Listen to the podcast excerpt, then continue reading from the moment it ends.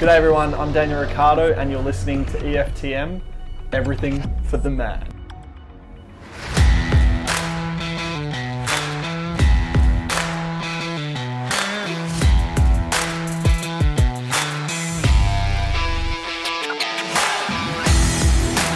Well, Trevor Long with you alongside Conor McNally and Harry Tucker's taken a week off, and what a dickhead he is.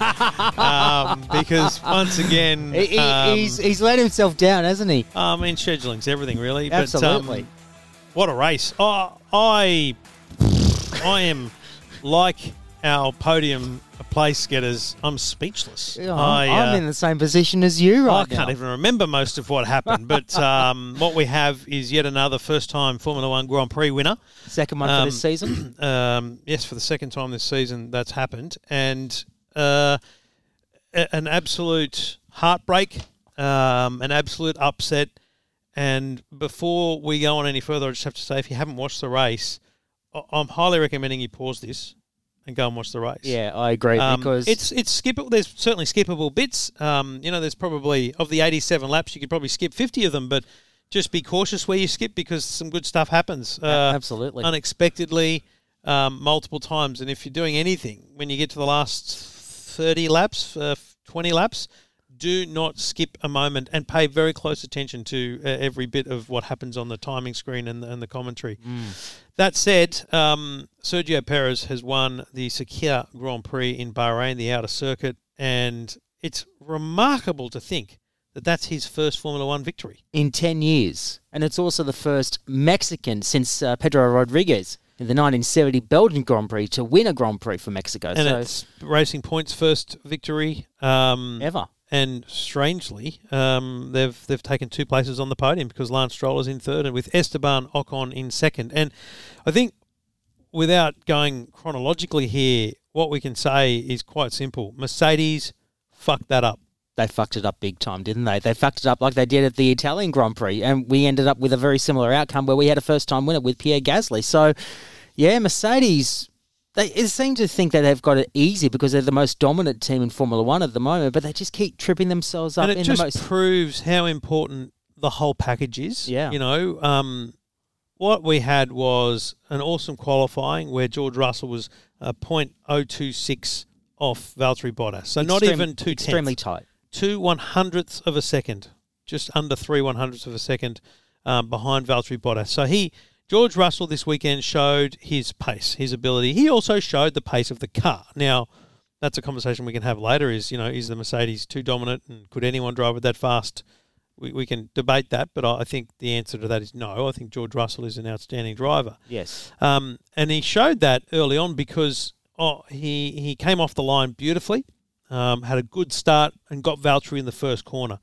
Um, what happened just behind them was a good ding dong between um, Sergio Perez, uh, Charles Leclerc, which saw Perez and Leclerc uh, collide Mm. to a point where Leclerc's front left wheel came off, like it was it was detached um, on the tethers only. Yeah. Um, because uh, of hitting the side uh, and rear suspension of Sergio Perez's car, which, as is you know very clear, didn't affect him because he went on to win the race. Exactly right. And the thing is, Leclerc basically locked his front left. That that was his own fault. Yeah. Um, Racing incident. racing incident, yeah. And I mean, they're going to investigate it after the race, so it'll be interesting to see what what comes out of that. But purely, it was a racing incident, and for Max. Wrong place, wrong time, tried to get around the outside, got himself caught into the gravel, and basically understeered straight into the tyre wall Yeah. and basically knocked himself out of the race. Just- Max was wedged between Bottas and um, Perez, um, like literally between them, and had to back out, and then caught himself, found himself caught behind Leclerc and Perez, who came together, and did he was not at all involved in that incident, except to avoid it by going to the left and around the outside of the turn, which left him, as you say, on the gravel, and the gravel gave him no ability to steer, and there was a, a, a rubber tire wall within a metre of the gravel, and he had no opportunity but to go straight into it. So Yeah. that was the end of the race for both Charles Leclerc and Max Verstappen. Max um, really unhappy with himself and, and with the overall situation. And I think somewhat blaming Charles Leclerc, whereas Charles in the interviews was very much, look, um, I, was at fault, but it was you know pretty much just a racing incident. And I think if if it's called anything else in the stewards, it'll be crazy. Um, but it did give us a really interesting uh, opening stanza because it, it left obviously the Mercedes out front because they're fast, but it left a whole bunch of other people competing for these mm, both podium but also points positions, and I think that was that was incentive from the get go that this was going to be a fun race to watch. Absolutely. I mentioned last week in the podcast that I was expecting this to be a very boring race because it was on the outer perimeter. Yeah, of the I said it to my son last night. I said, mate, you're not getting up early, but you can watch the whole race before school. And I said, mate, it's probably going to be boring, so you might want to skip to the end. Um, but I've just sent him a Snapchat and said, mate, watch the whole thing. It's epic. Um, And that, that that surprised everyone. And I think it's deceptive too, because even Crofty joined, oh, I want to see us race more times at the outer circuit here. Martin was very smart in his reply in commentary. He said, look, it's um, it's produced some amazing action, da da da. da," But he also said, but as a result of the early incident, you know, so what would it have been like if it was Lewis Hamilton, Valtteri Bottas, and no crash on the first corner? Yeah. would it have been processional all the way through, and would they have lapped twenty six cars as Mercedes forecast? Yeah, possibly. But at the same time, would we have predicted near the end of the race where we had Jack Aitken crash out? Well, he didn't crash out. He hit the the. the He was the- very lucky to Yeah. not not uh, tank slap it right into the wall like um, like the f- Albon did in FP two last week, but Yeah. he just ripped the front wing off, which caused a safety car. But going like at the start there, you know, you've got George Russell getting the best start and performing at a point where he was basically a lap for lap. He and Valtteri were trading blows in terms of fastest laps, but he had enough to be two, two and a half seconds ahead, and then three seconds ahead by the time they wanted to pit him, which, by the way, was after everyone else pitted because they were all competing for undercuts. The Mercedes pitted George first, as is his right as the leader in the race or the leader of the two cars. Um, and Valtteri didn't come in for like three or four laps, which gave uh, George the opportunity to be eight, eight and a half seconds ahead of Valtteri after the first stop of the Mercedes. And I think that just showed both great strategy from Mercedes, but also unbelievably good driving from George. Oh, I'm absolutely impressed. We knew that George has been very good in qualifying. Yes, he hasn't made it to Q3 until last night. But the fact that he's been able to drive exceptionally well in an inferior car and then to jump into the most superior car in the field and be as quick, if not quicker, than say Lewis Hamilton, that's a massive like audition for a drive for a drive in Formula One for a top team right there tonight, despite the outcome of what Now, eventually Lewis happened. Hamilton testing positive to COVID. We, you, Harry, and I instantly discussed who should replace him, and I think we, we unanimously agreed it should be George Russell. Yes. In, in in part, that was kind of you know one of those great speculative points, but it proved very quick that we were like, hang on a minute, this this genuinely could happen. Why wouldn't he? Toto owns the bloke. Why? And they, they they run the engines on the Williams. Why wouldn't you just make a call and say, listen, we'll fund whatever you need to do. We're taking him. Exactly, And it was smart. It was the smartest thing for Toto to do. I mean, they, they brought in the conversation that Stoffel could be coming in because he was doing Formula Yeah. E testing in um, in Europe, and then he had to make his way over to Bahrain to be on standby. And they thought that'd be ridiculous to put Stoffel into Lewis's car when you've got the most obvious driver waiting in the wings to step into But that car. But also because there's no chance of Stoffel returning to Formula One. No way. Right? What you want is future vision. So what this has done, because George's practice, qualifying, and race pace was enough for Toto Wolff to go, well, he's in our 2022 team. Hmm. Valtteri will not be re-signed for 2022. I think we can just say that straight up. Frankly, I don't know why Valtteri shouldn't lose his contract for next year because if I'm Toto, I'm like, you know what? Let's just go with the young blood. Let's just get it happening. But, you know, cost of contract probably won't happen. Oh, Of course, but you know, Valtteri was very disappointing in that latter stage of the race. We- We'll talk more about why it, it eventually happened the way it did, but uh, yeah, Valtteri's become more and more of a disappointment in this second half of the season. Yeah, we had the first safety car was early because of the Max and Charles Leclerc thing. What the hell was the second safety car? Um, because there was there was two. Was it a vir- second one? Was there was a virtual, virtual safety car. Latifi retired, so there was a virtual Yeah. safety car then, And and, then and then Jack Aitken had his at his But in that, that so there was a lot of action uh, happening in in the field. Um, you know, Sainz was driving fast and driving well. There was a bit of action passing. There was a bit going on. You know, you had primarily in those early phases, you had Sergio slowly coming through the pack. Sergio was started on softs and early pitted for mediums. Now, the early pit for mediums meant that he had to stop again at some of the point, which meant that it wasn't a fait accompli. He'd get a get a high um, uh, a finishing position because you know others would need to pit as well. Basically, he had nothing to lose. No, that's right. And he did that whole, you know, just just consistency, drive, drive. But he also mentioned in the post race interview he flat spotted his tyres in the first safety car, um, and therefore he was actually suffering vibrations on that first medium set. And it wasn't until he had the the hards on at the end that he realised the car was fast. But you know, you had him progressing through the field. Um, you only had Latifi um, stop and and Verstappen and Leclerc in that first lap and the rest was just some solid battles in that early pack, which became the the mid pack, which became the lead pack, other than the Mercedes. But I guess you know the the real story of this race is, as we said, the irony of George Russell's Williams in with Jack Aitken behind the wheel. Coming off on the final turn exactly the same way that um, Alex Albon did in FP2 last week, but not in a, such a catastrophic result. He only he spun and his front wing was clipped off by the point of the barrier, and it was he was he was able to turn it straight into the pits and pit for new wing, new tyres, etc. But the front wing was laying on the track, and they they initially put out a virtual safety car, but it was very evident from Martin knows it, but I looked at the timing screen. I noticed there was no gap in the field for hmm. Marshall to get out safely and retrieve the debris. It just made no sense to me why you would deploy a virtual safety car first when if you could see the timing that there was no chance in hell you were going to get Yeah, that. I think I think I, I I looked like when Martin mentioned it, I went, hang on, let's have a look. And I, yeah, there was some big areas on the track. Like when you look at the driver tracker, it looks like big gaps, but then you, it takes a moment to realise that it's a very short track, mm. and those gaps are actually quite short in time. They're big in distance, short in time. I, I think it was the right thing to do to to to deploy virtual first because for what it was, it would have seemed like an overreaction. I think we would be looking back now asking if it was an overreaction to deploy a full safety car if we hadn't have first noticed it was a virtual safety car and, and then getting the opportunity to realise there was no gap. Yeah, I think I that's agree. what it gave. Yeah, I, Um, I, I think it, look, I think they had to play it safe. Go with the virtual safety car first, and if it wasn't going to work out, then bring out the full safety car. So And w- what we saw, as Daryl Eastlake in the 12th man uh, commentary would say, and that's when all hell broke loose. Um, uh, sorry, I think that's Mike Gibson in, in the 12th Yeah. man. That's Yes, when all yeah. hell broke loose. For some, no, no, not for some reason. You know, Mercedes had such a gap and a safety car. They thought, let's pit for mediums so that we've got softer tyres, fresher tyres under a safety car restart because everyone behind us has 10 or 15 lap old tyres, but they're still better than ours. So let's pit and make sure we've got the best tyres at the start of the safety car restart. So that's that's the thinking in the strategy team at Mercedes, and right? they were going to go from hards to mediums to Correct. go through to the end of the race. They're on lengthy aged medium, uh, aged hards.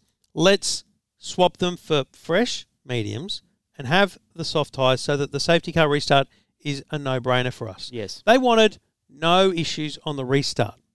So that's the strategy. That's the thinking of Mercedes. Because we didn't have the time at that moment to to wonder why, because it all hell broke loose immediately in the pit stop. So George Russell comes in and Valtteri's clearly paused behind him, double stopping. George swaps for mediums, out he goes, Valtteri in, and within two and a half seconds, the guy on the front left, he puts, it's fascinating, he's the gun guy, right? Tyre guy puts the tyre on, gun guy puts the gun on, and then looks at the tyre, staring at the tyre, and he waves his hand. yeah. Now you're wondering what hang on, what's happened there? No, um, we're thinking the tire's not on right. And then they pull the tire off and they put hards back on, and Valtteri goes out. And it's then that you realise, hang on a minute, they had hards there as well. No, no, he's put his hard tires back on. And it's re- and when they re- waved, they realised that they had put George's No, it wasn't even then. It- it- we didn't know at that point. What the, the the gun guy realised that, but we didn't know Yeah. what had happened. It looked like there was just Well, I a thought it mix was- up of tires. well, I thought it was either a mix-up of tyres or there was something wrong with the rattle gun. That's what I thought. I thought it was the rattle gun or the nut, you know, like a Haas style error, right? Yeah. But it was halfway through George's outlap that the radio message came George, we need a box. We've got a m- mismatched tyre set. Now, uh, you usually think, what does that mean? You got one hard, one soft, you know, whatever. He had four mediums on. They were Valtteri's. Oh. So that guy on the gun had noticed essentially George's name, GR, on the tyres going onto Valtteri's car and gone, we've stuffed this up. So they've brought George in and swapped him onto a set of tyres that were meant to go onto him because they were still there because they'd taken them off Valtteri's car. Yes. So they'd held Valtteri in the pits and gone, right, this is wrong, pull them off, put Valtteri's old tyres back on. Valtteri's out in the in the in the safety car train in position, but on hard tyres, his old hard tyres. George comes back in and pits for his correct new medium set. They both go out. They're in um, fourth and fifth, I think. That's right. On, on the on the safety car That- line. Bottas was fourth, George was fifth. Yeah. George is being told, mate, don't worry. We've got this. You've got the tyre advantage over everyone. There's 20 laps to go. We can do this. That's essentially what they were saying to him in the ears. And as Martin said in commentary, wise move from Bono. Took him, talk him through it, let him know it's not all lost. And it's not. I got to, I got to admit, George's radio, despite the fact he was absolutely frustrated, so calm, mm. so so mature in his thinking. You know, to, if it was Lewis, he'd be carrying on like a child. We we've seen we've heard that in the past. Yeah. But with George, very very calm in his I response. was disappointed with George not saying something like this safety car's going too slow behind the safety car. Just, just as a piss take on Lewis, that would have been. But That would anyway, have been that would have been good, but it wouldn't Probably not a time to bring that up for No. George, given that he and George Russell ended up finishing ninth, Valtteri Bottas eighth. What you're wondering if you didn't watch the race and you just this is, how do these blokes go from being third and fourth behind a safety car to finishing eighth and ninth? Well, let me take you on a little adventure behind the Mercedes pit wall. Um, Valtteri Bottas is on. We don't know how old tyres. As Martin said, he's on a blind date with tyres because they put them on with 25 laps to go. Yeah. but that that was that they showed as being three laps old. They were much older than that. We, Yeah. I'm pretty sure they went 46, 40, They must 50 have. laps, They right? must have. Yeah. So Valtteri's tyres are quite old. George very easily gets past him on fresh mediums. George very easily gets past Lance Stroll. Yes. George Gets is very- at the point where he gets past Esteban Ocon, and he's now three seconds behind Sergio Perez, who's still leading the race. At one point, he got to two point four seconds. and he's making reasonable time. It was it wasn't amazing time. It was two point two, maybe 0.3, maybe 0.1 seconds. It was he was chipping away. Yeah. Valtteri is going backwards because his tires are old. They've lost grip. He They has no rear traction. they were knackered. but he's being told, mate, points, we'll take them. So he's going backwards. And then here's where I completely got confused. I heard a radio message that said, um, right rear, we think it's a slow slow puncture on the right rear. I picked it up straight away. I'm I- thinking that's Valtteri, and oh, okay, so they brought Valtteri in, and Mercedes comes into the pits, and then I went, ah, number 63, that's George Russell. you George you Russell- lost your shit. Mate, if this was daytime, the neighbours would be going, what the hell? Luckily, we're in an office complex where there's no neighbours at this time in the morning. Yeah. George Russell is forced to pit with a slow puncture, having been point two and a half seconds away from taking the lead and retaking the lead of a race that he that he led every lap of bar three that Valtteri led uh, for his first points, let alone win in Formula One and pole podium, you know, first of everything. And he's gutted. He goes out in, um, I think he comes back out in about thirteenth place. You know, with uh, ten laps to go. I, I gotta, I gotta read this. This is from your mate Clinton Maynard, of course, part of 2GB. He says, "How good is F1? The driver who wins can't get a drive. The car that wins is a copy of the best car. The third place getter only has a job because his dad owns the team, and the best driver of the day, George, proves that the so-called greatest driver of all time isn't." It's a good call. and it's a conversation we need to have about Lewis and, and George and contracts. Um, because post race, that's it's going to be a big discussion. But George, to, to his absolute credit, Yes. despite, frankly, most of us, mere mortals like you and I, would have gone, fuck this, I'm just pulling, just put it in the box, I don't care. Back garage. He- he I don't want to be involved and walk away, right? Yeah, he- he, he out. passed Sebastian Vettel, uh, Pierre Gasly, Lando Norris, and I think even um, uh, Giovinazzi, and he ended up behind Bottas um, by three seconds in ninth place, scoring two World Championship points, his first ever World Championship points. So, despite the, and I'm pretty sure he's driver of the day. We've paused the coverage, so I don't know for sure, but I'm pretty sure he's driver of the day. He had 52% of the vote in the trailing laps. Um, despite everything, I think, and this is if I'm Bono, if I'm Toto, I'm like, mate, we stuffed up and we'll fix it. But let me Well, just say to say this to you, George. You you just competed in, in a car that was too big, too small for you. You wore boots that were a size too small. You had no um, real attempt to, to get to know the car. But you had your first uh, appearance. You, you topped the timesheets in FP1, FP2. You had your first appearance in Q3. Um, you Almost qualified on pole position. you almost qualified on pole position. You led more laps of the race than anyone else. You got your points for the first time. This got- was a massive win for you this weekend. he got also fastest lap of the race. He did. well. I was going to say, yeah, I see that on and the timer. I can confirm from Toto, a colossal fuck up in Toto's words. Radio failure in the garage, miscommunication as a result. So, and uh, you know what? I, I, we didn't have cameras on Toto, but I'm tipping he smashed something. oh, I'm sure he did. There's no doubt he grabbed something and threw it at a monitor, and you know because he, he would be very, very unhappy with that. Yeah. So we end up with. Uh, I'm going to read through the top ten because it's a fascinating top ten. Um, Yeah. Sergio Perez, Esteban Ocon, Lance Stroll, Carlos Sainz, Daniel Ricciardo in fifth, Esteban Albon in sixth, Danny Kvyat in seventh, Bottas eighth, Russell ninth, Lando Norris tenth, and Pierre Gasly missed out on points uh, in eleventh, and I missed out on some cracking sports bet results same, because same. George Russell I had and a couple of bets on at four and four dollars fifty. Yep. would have got me ninety, and weirdly. I put this two dollars on a George Russell win and both uh, red uh, both racing points on the podium.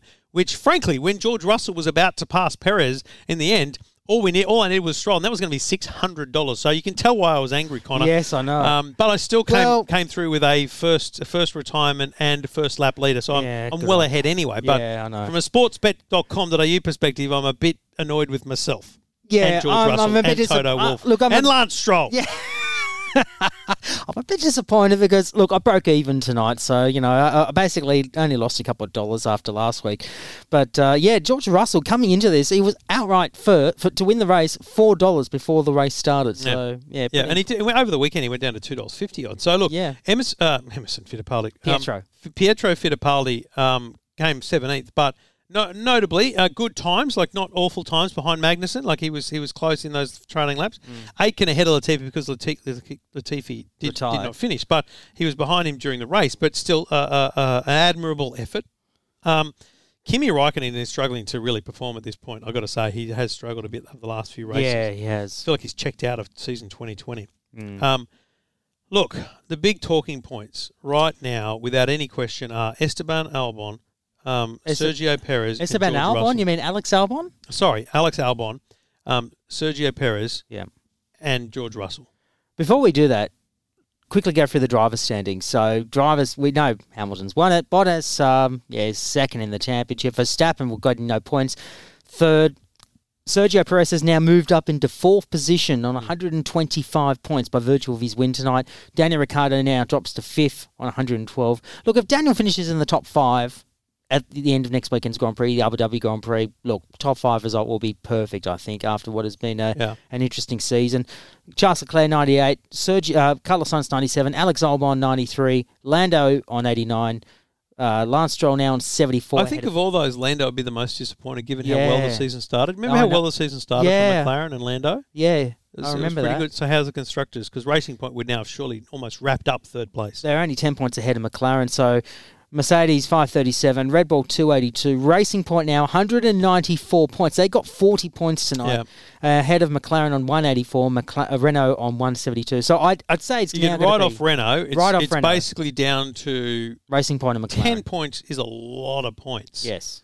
That it would be very hard for McLaren to make that up. It will take a, a, a solidly disappointing event for uh, Racing Point and a good result from McLaren for them to take that third spot. Absolutely. Look, regardless of the result, it's been a good season for both Racing Point and McLaren. And look, for Renault, to some degree as well, it's been a very, very good season compared to what they had Yeah, last sure. year. But So- but driver driver market for 20. Esther, 21. uh, Alex has finished sixth through sheer determination and attrition. Let's be clear. Um, he was unable to surge forward past, you know, Renault's and McLaren's. That, you know, people say the car's made for Max. Yeah, the car's made for Max, but I'm sorry, you know, even Vettel's getting better results uh, now. Now that he's got used to a car that allegedly has been designed around Charles. So Hmm. I don't know. I think Alex Albon, honestly, it makes no sense for Red Bull. And I go back to what we said last week, and I think the week before. Um, the reason it matters that, that they need a rear gunner is because even if Sergio is recruited on the very clear basis that he's a number two and that Max is always the priority, right? Yeah. You need him to be behind Max to be rear gunner for to, to hold people up, to to be able to use him on a reverse strategy, to be able to alternate strategy them and, and things like that. You need two two cars within a couple of places of each other, not six places behind, so that you can do things like undercut and and fourth. So if you've got a, if you've got Max in in in third, Yeah.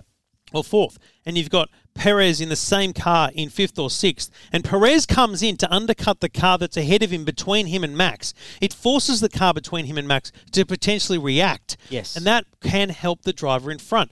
These are the little things that Red Bull are missing out on by not having two drivers in a further point of the pack. And it's, as every person in the commentary has said, it's ridiculous that Sergio Perez, who is an, a, a strong performer, a strong racer, much loved in the paddock, and has proven himself this season more than, frankly, any, any season before. Yeah. It's ridiculous he's not in a drive next year. It is the it is one of the best drives of the season for Sergio. It is probably one of the best seasons he's ever had. You know, he's been knocking on the door for quite a number of years now. But one of the telling signs from last night's Grand Prix qualifying was um, Christian Horner when he saw Albon not make it into Q three. The the shake of the head in disgust. Yep. That's a telling sign. I mean, I think so too. Now, my theory, and I mentioned this to Conor earlier, my theory is they're waiting until a week after Abu Dhabi when the paddock has dispersed. Media take, you know, proper true F1 media, that, that's when they'll take holidays because th- there's no F1 to report on, right? Yeah. They've been working real hard this season. You know, Sky isn't having, you know, three, four days of continuous coverage of F1. That's when they'll make the announcement because it's it's like politics dropping a thing, uh, an announcement on a Friday at five o'clock.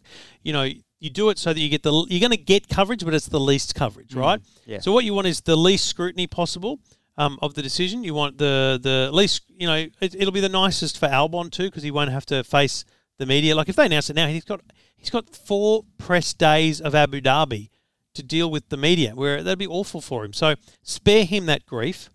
Um, make the announcement after Abu Dhabi and run with it that way. I think that's the smart thing for the team to do. would you be shocked if they decide to keep him on into 2021? Yeah, I would. Yeah. I would be not just shocked. I'd be, I'd be disappointed. I think it's a bad. I, I, it's awful the It- way it- we talk about drivers' careers like this. Mm. But Alex has proven himself as a race driver. He won't be without a race in life. He will go to a series, whether it's a tin top or an open wheeler series somewhere. He will race as a professional. Case in point, Kevin Magnussen, he's off to race in IMSA next year. Well, so- and you know, it makes perfect sense. You know, you can make a living racing cars that aren't Formula One. It's sad that his Formula One career didn't go to the place where he wanted it to go, but it doesn't for everyone. Daniel's the same. Daniel hasn't won a world championship. He's made very good money, but he hasn't been able to push for the end. But he's still so competitive. He's a must-have on the grid. Absolutely. Yeah, that's the difference. Daniel Ricciardo, Sergio Perez, um, you know, Carlos Sainz, these guys, even Lando, have proven themselves to be so competitive they must be on the grid. Yes. Lance Stroll has proven himself more competitive than Alex Albon. Despite the fact that he's got that tag that he's, you know, basically, you know, living off the dad, Daddy's uh, at boy. the back of his dad. Yeah, daddy's boy. Yeah. But he has raced pretty well. Where you where, we- where we're not actually questioning why he's in the racing point next year, other than realizing it's because he's daddy's boy. Why he got the pick over Sergio? When you've got Sebastian coming into the team, you've got two people to choose from. Of course, you're going to choose Lance because of dad, but but not only because of dad, but because he can actually fill the seat. and he can drive. I mean, let's face it, he got pole position in Turkey. Yeah, so no one's arguing that. Whereas Albon's done nothing of that ilk, right? So that's that's a clear cut win for, for Red Bull is to have Sergio for a year because it's clear that Sergio has a plan for 2022. Yes. Now I don't know where that is.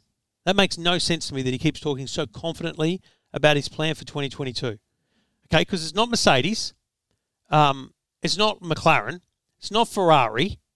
I don't know why he'd care that it was Haas or you know Alpha.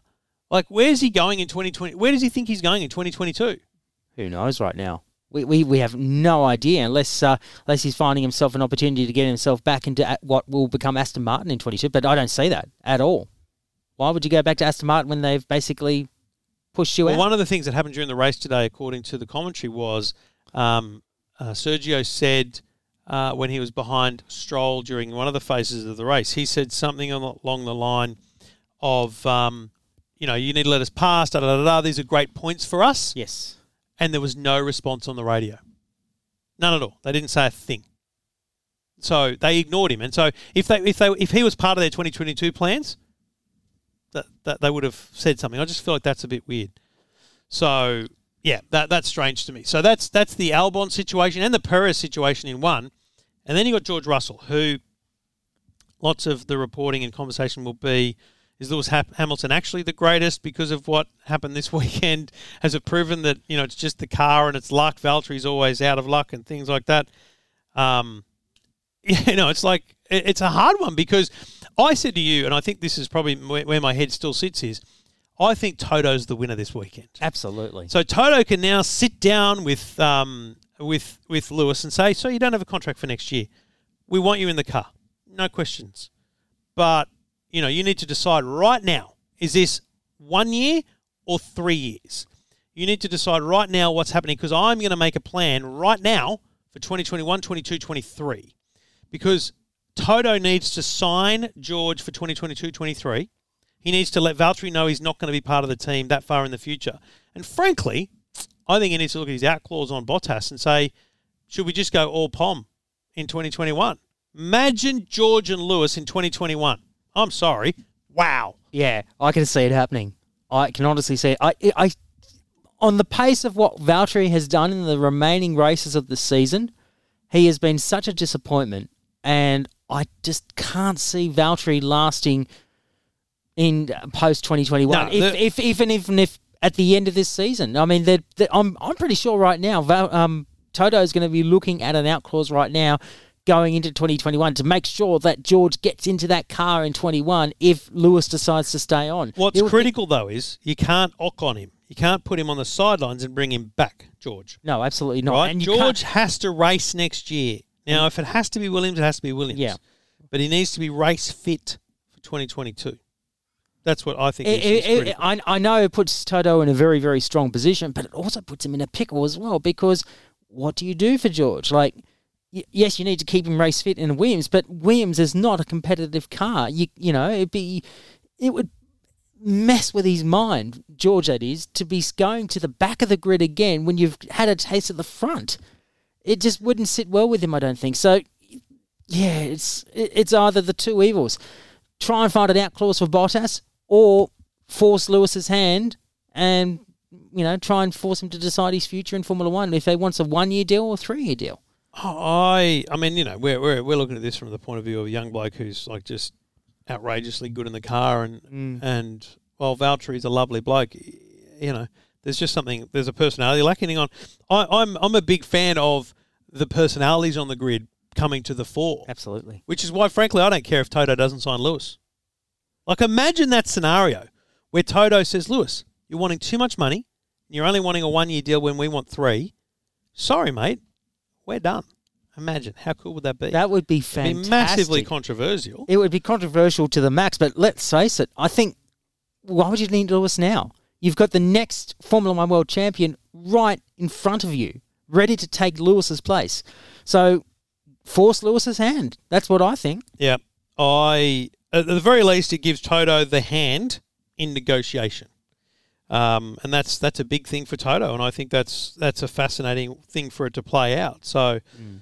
yeah, really fascinating stuff. Um, well, we talked about last week as well that you know L- Lewis probably would not want to look f- past 2022, you know, because if he wants to win that eighth world title, he he's going to make up his mind pretty soon. You know, if he wants to be in that car in 2021. So, you know, I don't think he would want to stay on into 2022 with the new regulations. So here's what's exciting about next week in Abu Dhabi. Yes. Right. Lewis won't be there. He will okay, not tell you that right now. He's got he's got to get four negative tests before he's allowed into Abu Dhabi into Abu Dhabi. It is the most strictest of places in the world. So he's in Bahrain in a hotel right now, self quarantining. He's got mild symptoms. He's got to get four negative tests. So let's say he gets one um, tonight, Monday, Tuesday, Wednesday. He, he's a chance if he gets tomorrow and then three days following. But if he doesn't return a negative test by Tuesday, he's out. He's out because he's got to get four negative tests. I, I just don't believe that he will race. I can't and, see it. and all. what's exciting about that is what we can't take out of this weekend, and anyone that tells you they can is full of shit, is that George is as good as Lewis. But next weekend, we're going to a track where we have lap times, we have history, we have results.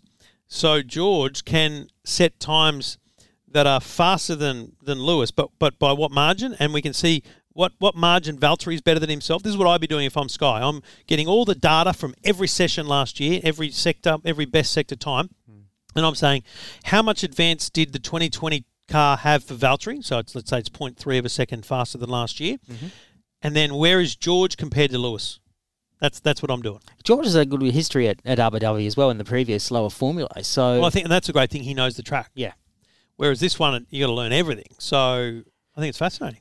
it'll be interesting also next year with uh, with Mick Schumacher. He comes into Formula One driving for Haas next Yep. year. So um, and I think he'll he'll definitely be the faster of the two in the new lineup for 2021. So Yeah, and I think I think we can now kind of clearly see Schumacher there, and then 2023 um, Schumacher into Ferrari, and it's it's you know Carlos two years with Ferrari is, is a beautiful end to your career. I mean, Carlos probably isn't thinking about the end of his career yet, but if he's smart, he's he's cashing in on the end of his career as a seat warmer for Mick Schumacher. absolutely. And that would that would be the conversation Matteo should have had with him. An honest conversation like that is what matters, I think. Charles is our number one, Carlos.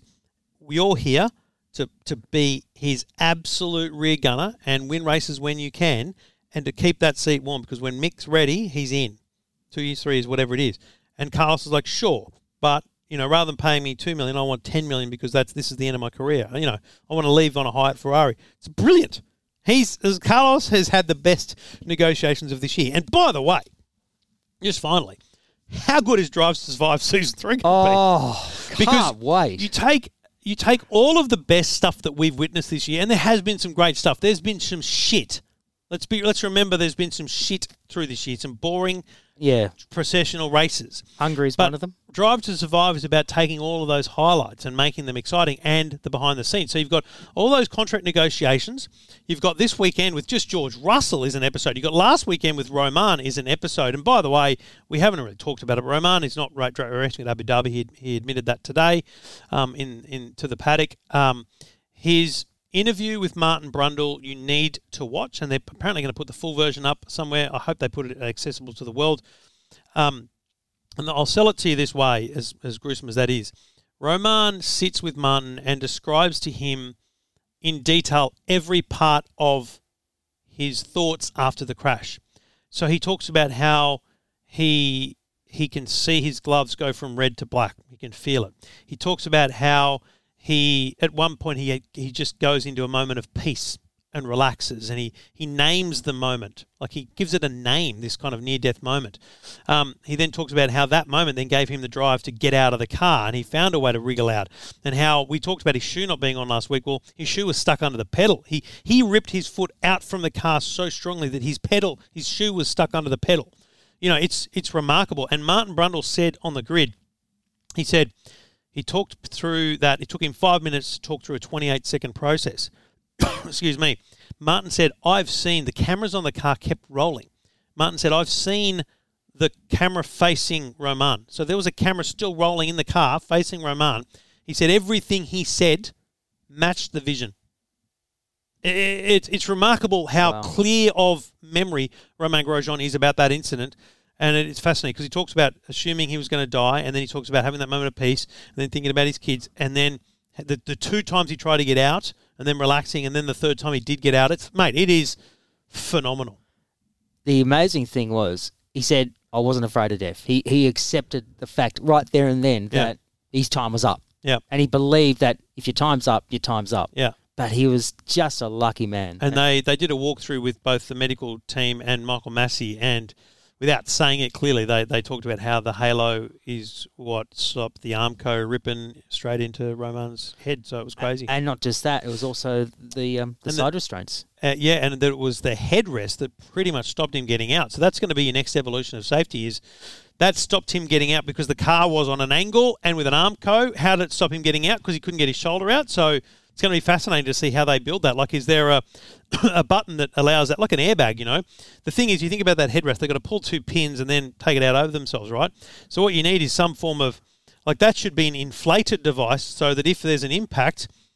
10 seconds after the impact, it deflates. So it goes out of the way or something. A reverse airbag. Well, that, that, that, that, that device was implemented in 1995, 96. Yeah, after Senna. Yeah, after Ayrton Senna. Yeah. Which has been great, but we've now seen its flaws. as a result and, of what's and happened. it's it's fascinating to see the medical team talk about how they've you know they they've noticed little things and every it has to be areas of improvement all the time. It's beautiful. That's what Formula One's all about is continuous improvement. So, look, it was a great race. I enjoyed every bit of it. Me Um, too. it could have been boring. It wasn't. Um, congrats to Sergio Perez. A great race.